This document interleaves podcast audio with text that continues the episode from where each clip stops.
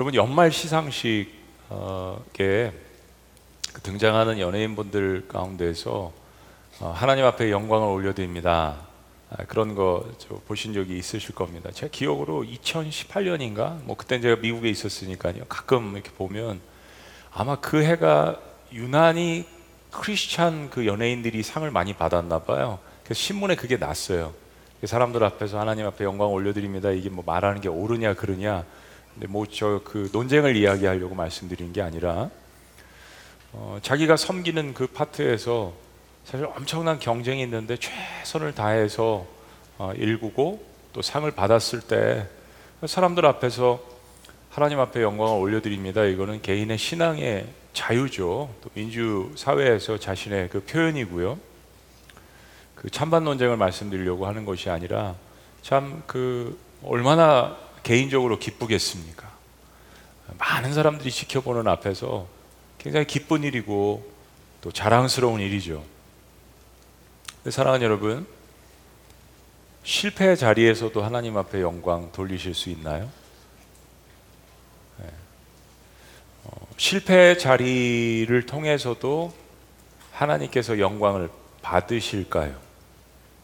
오늘 본문의 이 배경이 오늘 유명한 말씀인데 이 본문의 배경이 뭐냐면 이제 예수님께서 마지막 십자가의 사건을 향해서 달려가시는데 어, 유대 사회, 이스라엘 사회뿐만이 아니라 헬레 헬라니즘, 헬레니즘 지역까지 헬라인들에게까지 유명 인사가 되셨습니다.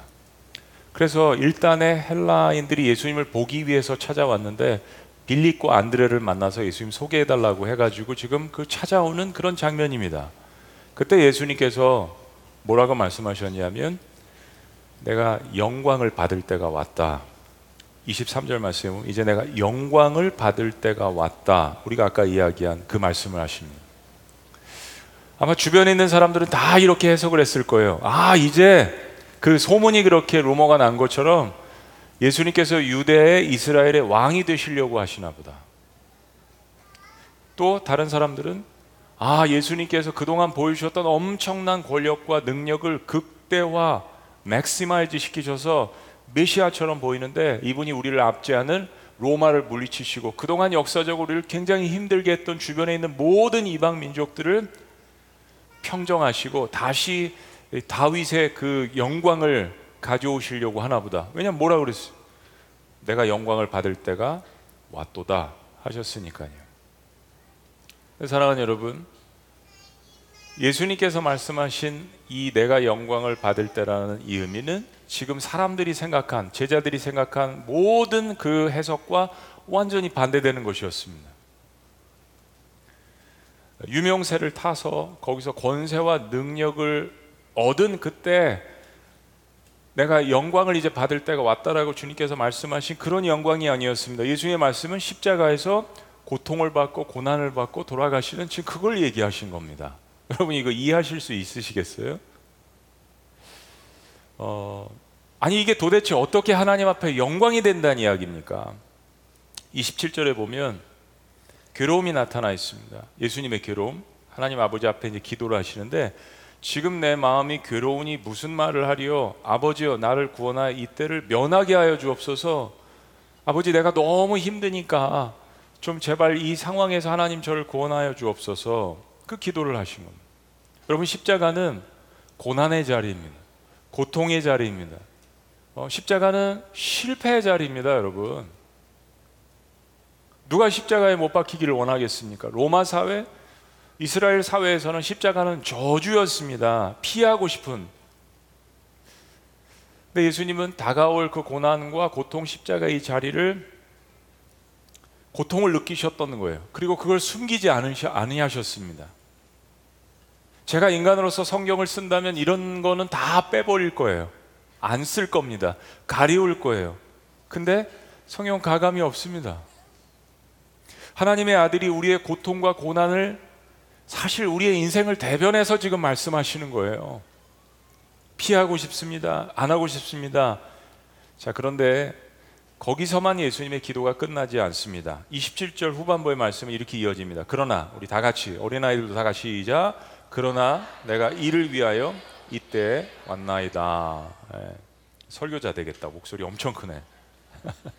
내가 이를 위해서 이때 왔나이다.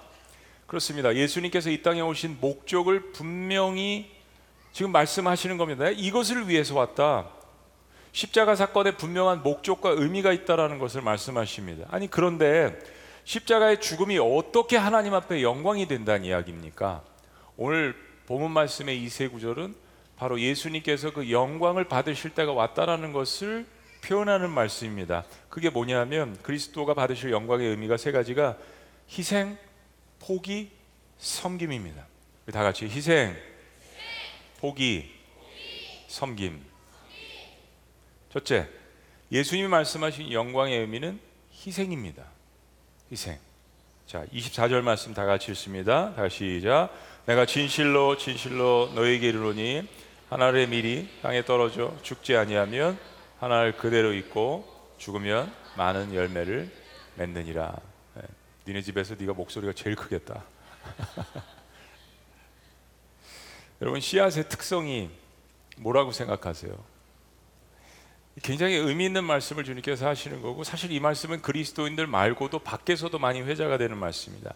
하늘의 미랄이 땅에 떨어질 때 그것이 사실 땅에 제대로 심겨지지 않으면 그냥 죽는 겁니다. 실상은 그냥 없어지는 거예요. 농부가 어, 무작위로 이렇게 씨앗을 뿌리는 그런 그림들을 우리는 많이 봅니다. 근데 그런 장면들도 보지만 사실 대부분의 씨앗은 흙과 적절하게 접촉이 돼야지 그 씨앗이 살아납니다. 농부가 씨앗을 뿌리지만 그 기경된 흙이에요. 거기에 적절하게 떨어진 아니면 많은 씨앗들은 사실은 흙을 살짝 덮어주죠. 혹은 깊이 심습니다. 흙은 흙에 잘 묻어 두어야 씨앗을 자라나게 됩니다. 예수님께서 이것을 죽는다라고 표현을 하셨습니다. 두 가지의 죽는다는 의미가 있는 거예요. 첫째, 제대로 심겨지지 않아서 죽는 거. 두 번째는 잘 심겨져서 거기서 썩는 현상이 일어나는 거. 실제로 씨앗은 심겨져야 합니다. 사랑 여러분, 이 씨앗의 의미는 우리의 인생을 의미하는 거죠. 우리의 삶을 이야기합니다. 자신이 자양분이 되어서 싹을 트게 되는데 이 씨앗이 씨앗의 형체는 완전히 사라지게 되고 비로소 든든한 줄기가 자라나게 되고 마침내 여러 자양분을 또 흡수하게 되고 자라나서 열, 열매를 맺게 됩니다. 근데 신기한 것이 아주 작은 씨앗이 땅에 떨어져서 심겨진 순간부터 자라나게 됩니다. 여러분 이런 말 들어보셨죠? 뿌려진 게 아니라 심겨진 것이다. 버려진 게 아니라 심겨진 거라고요. 마치 내 인생이 버려진 것 같고 그냥 대충 뿌려진 것 같은데 그게 아니라는 겁니다.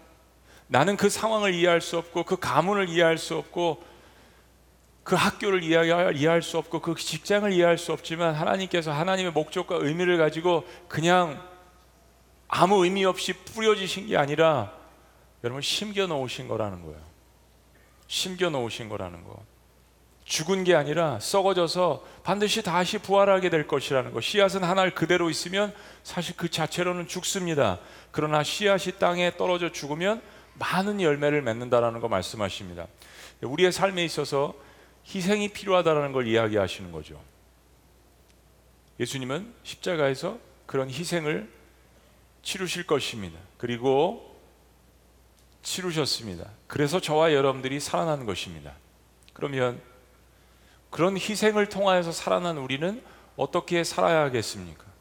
내 인생에 어떤 새로운 의미가 생겼겠습니까?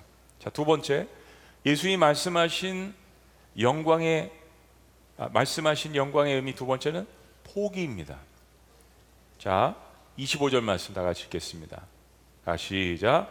자기의 생명을 사랑하는 자는 잃어버릴 것이요 이 세상에서 자기의 생명을 미워하는 자는 영생하도록 보존하리라. 사랑하는 여러분, 자기의 생명을 소중히 여기지 않는 사람 있나요? 우리 가족들끼리만 우리 옆에 있는 사람 한번 이렇게 꼬집어 보세요. 살짝. 예.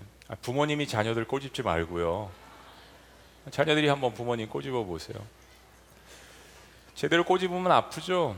아프다라는 건 내가 살아있다라는 증거입니다. 내가 생명이 있고 살아있기 때문에 고통도 느끼고 아픔도 느끼고 슬픔도 느끼고 그러는 거예요. 살아있습니다. 그래서 어려움도 있게 되는 거죠. 어, 제가 예전에 어, 교회를 개척하고 정말 예수님 안 믿는 거의 대부분의 90% 이상의 청년들 또 아이들 학생들 이제 예수님 믿고 침례를 준 적이 있습니다. 아마 세 번째 침례인 것 같은데 수영장에서 침례를 주는데 아, 한 학생이 저한테 와서 목사님 저는 죄를 많이 지었고 정말 제가 느끼기에도 굉장히 저는 극악무도한 죄인인 것 같아서 맨 마지막에 침례를 주시고 가능한 한 물에 할 수 있는 만큼 목사님 물에 끝까지 담궈 주셨으면 좋겠습니다. 그러더라고요. 네, 이 학생이 뭐 마약도 많이 했고 학교에서 하여튼 뭐 내놓으라 하는 그런 말썽 꾸러기였어요. 그래서 제가 어, 거의 한 3분을 물속에 처박은 것 같아요. 뭐 개척교회고 사람도 많지 않고 하니까 시간도 널널하고 설교도 뭐 한 시간씩 하고 침례식도 한 시간씩 하고 한 3분을 물속에 집어넣습니다. 그러면 그때 이 학생이 막 발을 살려달라고 자기는 그렇게 물속에 오랫동안 집어넣으라고 이야기했지만 여러분 침례의 의미가 뭡니까? 물속에 들어가는 건 죽는다라는 의미예요. 다시 나오는 것은 그리스도와 함께 산다라는 이야기입니다. 여러분, 우리는 본능적으로 살아나려고 해요. 어떠한 고난의 상황과 힘든 상황이 있으면 본능적으로 사람은 살아나려고 합니다. 그 생명력이죠. 그 본능이죠. 그거 나쁘다라고 이야기할 수 없습니다. 근데 주님께서 오늘 말씀하시는 이 의미가 뭡니까? 세상의 가치 이, 이 한복판 이게 뭡니까? 생명을 중요하게 여기는 이 세상의 한복판에서 자기 생명을 미워하라고 말씀하시는 거예요. 자신을 소중히 여기는 것을 포기하라고 이야기하시는 것 같아요. 이 이상하게 들립니다, 여러분. 이게 도대체 무슨 의미일까요? 실제로 예수님은 자신이 하나님의 아들로서 갖고 계신 모든 권세와 능력을 내려놓으셨습니다. 하나님의 신분이신데 그분이 인간이 되셨습니다. 전에 창세기 할 때 한번 말씀드렸죠. 여러분, 하나님이 인간이 되신다는 그 의미가 여러분 집에서 키우시는 여러분 좋아하시는 어, 강아지들 있잖아요. 강아지가 너무 사랑스러워서 야 우리 포지션을 한번 바꿔보자. 너 너무 힘든 것 같은데 내가 강아지가 될 테니까 네가 주인이 되고 네가 사람이 돼봐라고 이야기하는 인간은 이 세상에 존재하지 않을 겁니다. 아무도 없어요. 강아지 죽어도 뭐 1년 동안 슬퍼하고 2년 동안 슬퍼해도 단 한 사람도 내가 그 강아지의 위치로서 살아가기를 원하는 사람은 아무도 없다는 이야기예요. 하나님의 존재가 인간이 된다는 것은 바로 그런 것입니다. 그런데 우리는 그걸 해내지 못하는데 하고 싶은 마음도 사실 없는데 그런 이중성이 인간에게 있거든요. 하나님은 하셨잖아요. 포기하셨습니다. 자신의 권리도 자신의 위치도 포기하셨어요. 자기 생명을 사랑하는 자는 잃어버릴 것이요 이 세상에서 자기의 생명을 미워하는 자는 영생하도록 보존하리라 주님께서 그렇게 하셨기 때문에 그 의미를 우리에게 말씀하시는 겁니다. 예수님의 포기하심으로 저와 여러분들이 어쨌든 다시 살아났어요. 예수님께서 자신의 생명을 포기하셨기 때문에 우리가 영생을 얻게 된 것입니다. 그러면 나는 어떻게 살아야 될까요? 이게 중요하죠. 내 인생에 어떤 의미가 부여가 됐을까요? 자, 세 번째, 예수님 말씀하신 영광의 의미는 섬김입니다. 섬김. 섬김. 자, 26절 말씀 우리 다 같이 한번 읽어 보시죠. 시작. 사람이 나를 섬기려면 나를 따르라. 나 있는 곳에 나를 섬기는 자도 거기 있으리니 사람이 나를 섬기면 내 아버지께서 그를 귀히 여기시리라. 아이들한테는 개혁 개정이 어렵습니다. 쉬운 성경으로 여러분들 아이들한테는 읽어주시면 좋을 것 같아요. 그래서 선물을 드리는데 하여튼 이 말씀이 어른들에게도 좀 어렵지만 분명한 거는 이 한 구절에 섬김이라는 단어가 세 번 반복된다는 겁니다. 예수님의 마지막 인생에 3년의 연속은 매 순간이 섬김이셨습니다. 예수님께 찾아오는 사람들 그가 누구든지 질병을 치료하시고 귀신 들린 자들을 치료해 주시고 죄인을 용서해 주시고 사람들과 가까이 하시면서 몸이 지치고 피곤하시고 예수님 이런 고백도 하셨어요. 외롭다. 하늘의 새도 둥지가 있고 자기 집이 있고 여우도 굴이 있는데 나는 인자는 머리 둘 곳이 없다. 외롭다라는 말씀이죠. 사마리아 수가성 여인에 찾아가서 나 목마르다. 배고프다. 멸망해가는 멸망해가는 예루살렘 성을 보시고 예수님께서 슬피 우셨습니다. 우리가 얼마 전에 보았지만 죽은 친구 나사로 살리실 것을 아시면서도 펑펑 울으셨어요. 예수님은 우리 인간이 가질 수 있는 모든 감정들을 다 가지셨습니다. 하나님을 제대로 섬기지 못하는 유대 지도자들 그 성전의 잘못된 그런 예배 모습을 보시고 분노하셨습니다. 슬퍼하시고 분노하시고 어, 외로워하시는 걸 나타내시고 그러면서 사람들을 대하시면서 그들을 치료하시고 회복시키려고 안간힘을 쓰시면서 지치신 몸이 곤고하고 지치신 그 상황에서도 다시 한번 아버지 하나님 앞에 나가셔서 밤이 새도록 밤이 맞도록 기도하시는 그 예수님의 모습을 우리에게 보여주십니다. 성경은 가감 없이 우리에게 다 보여주세요. 근데 사랑하는 여러분, 그런 섬김이 예수님에게 고통이었습니까? 아니면 기쁨이었습니까? 여러분, 강압에 의해서 무엇을 섬기는 게 좋습니까? 아니면 기쁨 때문에 섬기는 것이 좋습니까? 여러분, 이 세상은요, 사랑하는 것으로 섬기는 것을 이길 수 없습니다. 왜냐하면 거기에 기쁨이 있기 때문이에요. 하나님의 아들이시만 기쁨으로 인간을 섬기시는 그 놀라운 모습. 예수님께서 이 땅에 오신 목적을 이렇게 말씀하십니다. 자, 마가복음 10장 45절 말씀. 다 같이 시작. 인자가 온 것은 섬김을 받으려 함이 아니라 도리어 섬기려 하고 자기 목숨을 많은 사람의 대성물로 주려 함이니라. 하나님의 아들로서 한계적인 인간의 육신의 몸을 입고 계시기 때문에 피곤하고 지치셨습니다. 그 우리에게 고스란히 다 보여주시는 거예요. 섬김에는 그러한 지침이 있습니다. 탈진을 할 때도 있습니다. 그럼에도 불구하고 끝까지 인간을 섬기시고 사랑하시는 그 모습을 보여주셨습니다. 저와 여러분들을 그렇게 섬기신다는 것을 보여주시는 거예요. 목숨까지 바치시면서 섬기셨습니다. 여러분, 헌신에 희생이 없다고요? 그거 아닙니다. 헌신에는 희생이 반드시 들어가 있습니다. 대성물이 되셨다라고 이야기했어요. 지난주에 우리가 고린도후서 말씀 본 것처럼 우리와 죄와 허물을 대신 다 가져가시고 예수님께서 갖고 계셨던 그분의 의와 정의와 거룩을 우리에게 주셨습니다. 예수님의 생명을 내려놓으시고 그분의 영원한 생명을 우리에게 주셨어요. 그래서 이 세상 경쟁과 성공과 명예와 영광을 바라보며 달려가는 인생들에게 세상의 조언과 반대로 이렇게 말씀하신 겁니다. 마가복음 10장 44절 말씀. 다 같이 시작. 너희 중에 누구든지 으뜸이 되고자 하는 자는 모든 사람의 종이 되어야 하리라. 예수님은 인간의 속성을 다 꿰뚫어 보십니다. 사랑하는 여러분, 우리 부모님들 오늘 꼭 이거 기억하셨으면 좋겠어요. 아이들이요, 꼴등하고 싶어서 꼴찌하는 거 아닙니다. 부모님 닮아서 그럴 수는 있어도.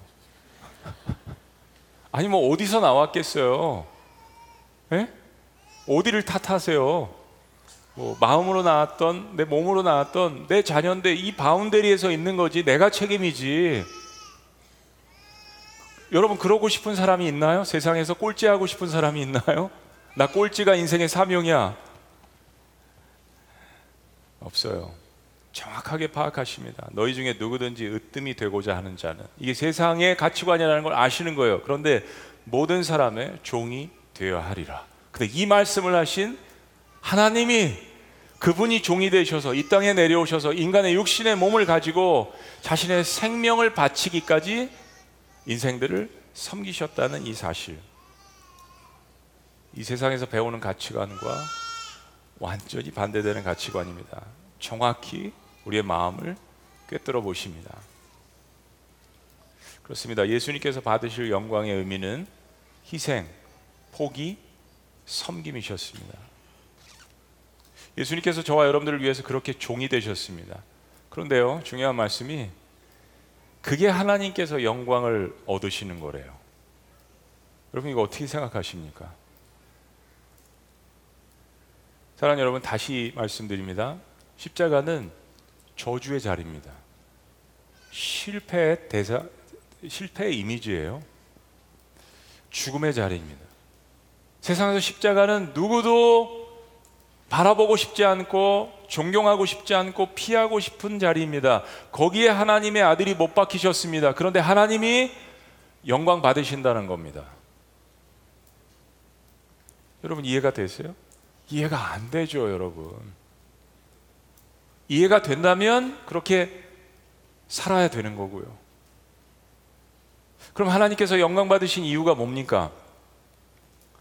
바로 아들이 아버지의 계획에 순종하신 거예요. 그럼 아, 버지의 계획이 뭡니까? 이건 다 모든 것이 하나님 아버지의 계획, 인간을 향하신 뭡니까? 아들이 이 땅에 와서 인간의 모습으로 이 땅에 와서 인간처럼 그렇게 살다가 사역하다가 그리고 십자가에 못 박혀서 죽는 겁니다. 그게 아버지 하나님의 계획이에요. 그 목적은 저와 여러분들을 대신해서 속죄하고 대속하고 우리를 구원하고 살리시기 위해서 아들의 죽음을 통해서 인간에게 생명을 주시기 위해서 하나님이 영광 받으신 이유는 아들이 그것에 순종을 하셨기 때문입니다. 그게 세상적으로 볼 때는 실패의 자리이고 저주의 자리인 것 같았는데 그걸 통해서 이 세상에서 받으시는 어떤 영광보다도 가장 큰 영광을 하나님이 받으셨다라는 것입니다. 이건 오늘날 경쟁 사회에 살아가는 저와 여러분들에게 그리고 우리의 자녀들에게 엄청난 메시지를 전달해 주는 것입니다.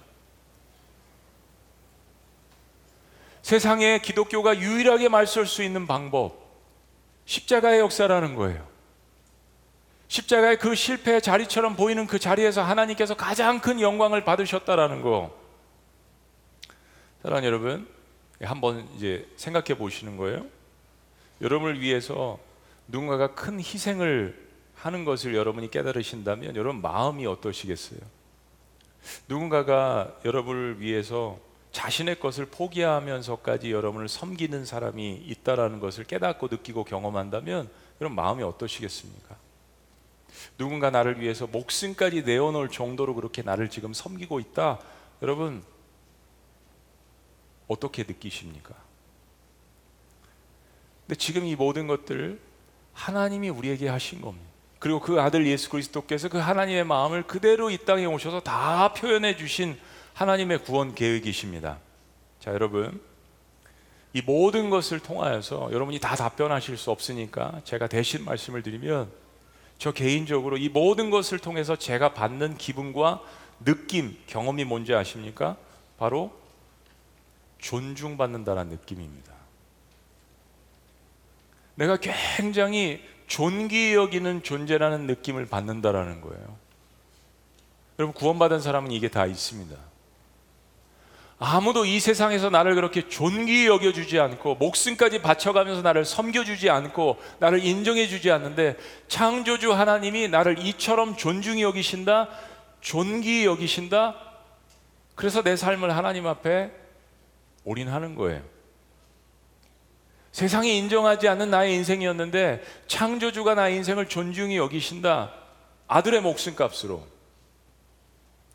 여러분 내가 존중을 받는다고 느낄 때는 내가 그만큼 의미 있는 존재가 되는 것입니다. 그런데 하나님의 아들 예수님 앞에 내가 존중받는다는 이 사실. 그러면 여기에 인생이 변화돼야 합니다. 사랑하는 여러분, 그러면 만약 우리가 그런 예수님을 진심으로 믿는다면, 그런 예수님을 진정으로 예배한다면, 우리는 인생의 목적과 의미를 다시 요즘 세상에 유행하는 말도 rebuild up. 다시 세우고 리셋, 다시 재정돈해야 합니다. 신앙생활은 신앙생활대로 하고 세상의 가치관은 세상의 가치관대로 갖는다면 어떤 것을 결정할 때 내 마음 가운데 편리할 수는 있겠지만 마음의 평강은 없을 거예요. 구원의 기쁨은 사라질 것입니다. 구원이 가져다 는 능력들도 사라질 거예요. 회개의 능력이나 치유나 용서나 화해의 능력은 없을 것입니다. 오늘 하나님께서 주시는 이 메시지 모든 것들을 정리해 보면 이런 것입니다. 우리가 진정한 그리스도인이라면 예수님께서 나에게 생명을 주셔서 내가 의미 있는 인생이 된 것처럼 나도 남을 위해서 의미 있는 인생이 될 때 바로 하나님께서 영광 받으신다는 사실을 반드시 그리스도인들은 기억해야 한다는 사실입니다. 여러분 요즘 드라마 우리가 다 보지는 않지만 평론이나 또 이런 거 회자되는 이야기를 들어보면 요즘 드라마나 영화의 그 대세는 복수입니다. 그죠? 복수예요. 근데 옛날에 권선징악 이야기하는 그 정도가 아닙니다. 옛날에 권선징악 그 영화나 드라마 소설에서도 많이 나왔잖아요. 악의 심판받고 선은 결국엔 승리한다. 여러분 제가 이렇게 분석을 해봤는데 옛날에 드라마는 10편이다, 10편 나온다 그러면 주인공이 한 8편이나 9편까지는 계속 당하는 거예요. 그리고 마지막에 대해서야 주인공이 좀 복수하고 좀 이기는 거죠. 그래서 시청자들이 항의를 많이 한대요. 왜 이렇게 복수를 약하게 하느냐? 마지막 복수하는 거 좀 길게 보고 싶은데 여러분 요즘 드라마 보세요. 10편이면 벌써 3편, 4편부터 복수가 시작돼요. 그리고 그런 드라마와 영화가 부동의 1위와 2위, 3위를 차지합니다. 사람들 마음 가운데 사랑과 은혜보다는 용서보다는 증오의 마음이 더욱더 가득 차 있는 거예요. 그리고 대리만족을 느끼는 거죠. 카타르시스를 느끼는 겁니다. 내가 당한 만큼 갚아주고 싶은 거예요. 그리고 이제 도덕성도 없어요. 복수하는데. 그래도 과거에는 그런 도덕성도 보여주거든요. 근데 그게 없어요. 그리고 사람들은 거기에 대리만족을 느끼는 것입니다. 대신 복수해주는 그런 드라마도 나오잖아요. 근데 왜 그게 1위가 되고 2위가 되고 왜 그게 득세하겠습니까? 우리가 세상이 그렇다라는 것이에요. 사랑하는 여러분, 예수님은 복수가 대세인 이 세상에서 희생을 이야기하십니다. 자기 생명이 가장 중요하다는 이 세상의 가치관에서 자기 생명을 미워하라고 이야기하십니다. 성공이 대세인 세상에서 서로를 섬기라고 이야기하세요. 여러분 이거 이해하실 수 있겠습니까, 정말? 그리고 이것을 받아들이고 이것을 정말 자녀들에게 이렇게 가르치고 싶으시겠습니까? 이거 쉬운 일 아닙니다. 여러분 생각해 보시면 예수님은 다 하실 수 있음에도 불구하고 그거 이상의 능력과 권세를 가지신 분임에도 불구하고 복수하시지 않으셨습니다. 하실 수 있음에도 불구하고 악은 결국 스스로 멸망하기 때문이죠. 그리고 모든 그 심판의 권세는 당신도 가지셨지만 아버지께 다 일임을 하셨습니다. 마지막 때는 두 분이 다 하실 거예요. 여러분, 우리가 어떻게 그렇게 살 수 있죠? 이거 하나만 좀 마지막으로 생각해 보셨으면 좋겠어요. 예수님께서 이제 곧 십자가에 돌아가실 겁니다. 그 얘기 하시는 거예요. 그리고 그것을 통하여서 우리 아버지가 영광을 받으실 것이라고 이야기하십니다. 네, 사랑하는 여러분, 예수님의 십자가의 그 희생은 그 섬김은 그 포기는 모든 인류가 구원을 받을 수 있는 구원의 문을 열어 놓으셨습니다. 자신의 죽음을 통하여서 포기를 통하여서 생명을 주셨다는 이야기죠. 그런데 인류가 단 한 번이라도 복수를 통하여서 생명을 가져온 역사가 있습니까? 이런 민족 간의 역사들을 보세요. 우리나라도 마찬가지고 복수는 또 다른 복수를 가져오게 되고 계속해서 민족 간의 이웃 간의 전쟁과 사륙의 역사가 끊임없이 있지 않습니까? 3천 년 동안 싸운 이웃의 역사도 있어요. 여러분 복수는 절대로 생명을 불러오지 않습니다. 근데 하나님의 아들이 충분히 인간에게 복수를 할 수 있음에도 불구하고 아버지가 복수를 할 수 있음에도 불구하고 그러지 않으셨어요. 대신 희생과 섬김과 포기를 통하여서 생명을 가져오셨습니다. 우리 다음 주에도 헌혈할 건데요. 대한민국 피로회복. 작은 헌혈입니다. 나의 피를 수혈함을 통하여서 누군가 다른 사람이 생명이 살아날 수 있는 거 우리는 영적인 의미로 하잖아요. 코로나와 경제에 찌든 이 대한민국을 예수 그리스도의 피로 회복시키자. 내 건강이 어려우면 그 사람을 위해서 기도해주고 5천 원, 만 원이라도 support를 해줘서 소아암 환우들을 살리고 난치병 있는 사람들을 격려하는 우리의 작은 몸짓입니다. 거대한 십자가를 바라보면서 나는 할수 없다라고 생각하지 마시고 오늘 분당과 수지에 오실 때 아마 버스도 타시고 전철로 오신 분들도 있을 거예요. 노약자나 임산부를 보셨을 때 내가 거기 앉을 수 있음에도 불구하고 내 자리를 포기하는 거. 그럼 그거 작은 희생과 원심입니다. 이제 예배를 마치고 쏜살같이 다 나가실 텐데 다른 사람에게 한 걸음 내가 양보할 수 있는 거. 엘리베이터를 양보할 수 있는 거, 에스컬레이터를 양보할 수 있는 거, 파킹 자리를 양보할 수 있는 거, 여러분 작은 일인 것 같죠? 근데 쉽지 않으신 거 여러분 아시잖아요. 근데 그 하나를 통하여서 다른 사람의 얼굴에 미소를 짓게 할 수 있다라는 거. 여러분 그리스도인으로서 이 세상에서 우리가 어떻게 살아야 할지를 이야기하는 것입니다. 나는 의미 있는 인생이 되었습니다. 나는 이 세상 가운데 가장 큰 존경과 존귀를 하나님으로부터 얻었습니다. 그러면 나는 다른 사람에게 어떤 의미로 살아가야 될까요?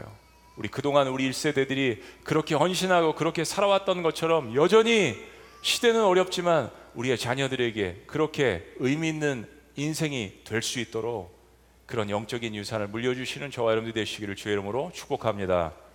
기도하시겠습니다.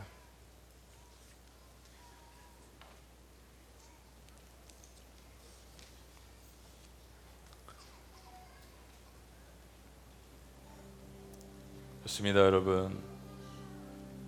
내가 예수님 존귀 여길 때 내가 존귀한 자라는 것을 다시 깨닫고 내가 존귀 여김을 받는 자라는 것을 깨달을 때 나도 다른 사람에게 의미 있는 인생으로 살아가는 것입니다. 그때 하나님께서 영광 받으시고 그리고 기억하세요.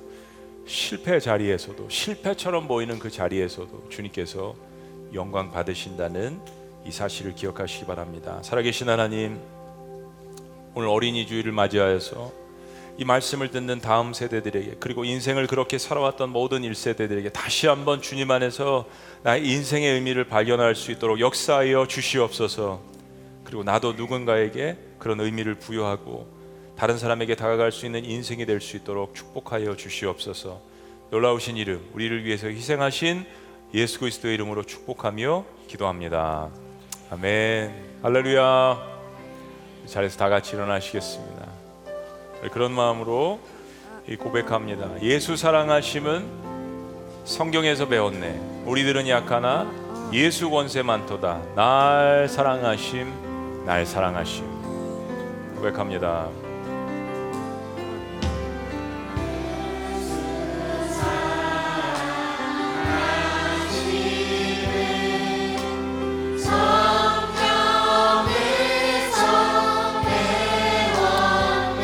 우리들은 약하나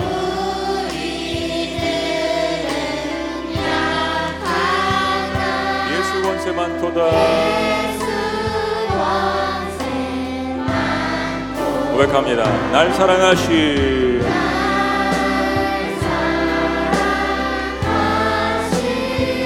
날 사랑하시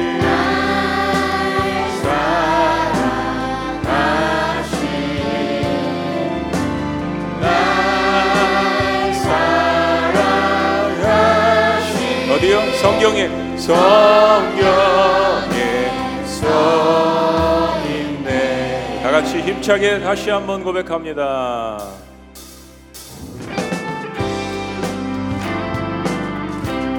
예수 사랑하심을 성경에서 배웠네. 우리들은 약하나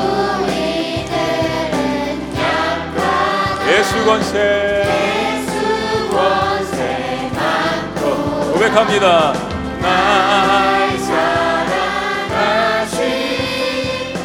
날 사랑하시. 날 사랑. 날 사랑하시. 성경에서 내가 연약할수록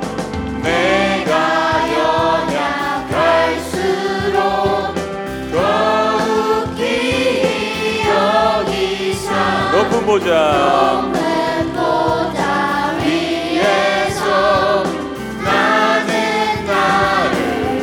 다 같이 고백합니다. 날 사랑 날 사랑하시 날 사랑하시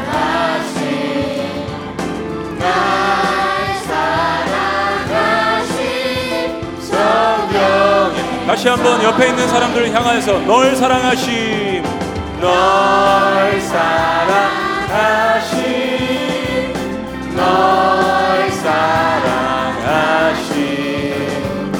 널 사랑하심 성경. 마지막으로 다시 한번 축복하는 마음으로 널 사랑하심 널 사랑하심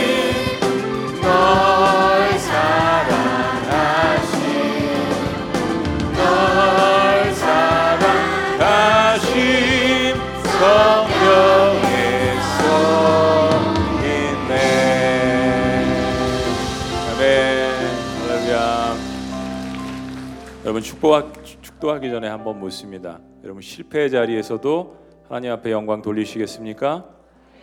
아멘. 기도하겠습니다. 이제는 우리 주 예수 그리스도의 은혜와 하나님 아버지의 극진하신 사랑과 성령님의 감화교통 역사하심이 십자가의 고난의 자리에서 아버지 하나님 앞에 영광을 돌리시는 그런 희생과 보기와 섬김을 보여주신 또 예수님을 따라서 나도 부족하지만 그렇게 살기를 다짐하고 원하는 모든 백성들의 위대한 고백과 삶 위에 특별히 오늘 예배를 드리는 우리 다음 세대들 위해 또 영원토록 함께 하시기를 간절히 축원합나이다. 아멘.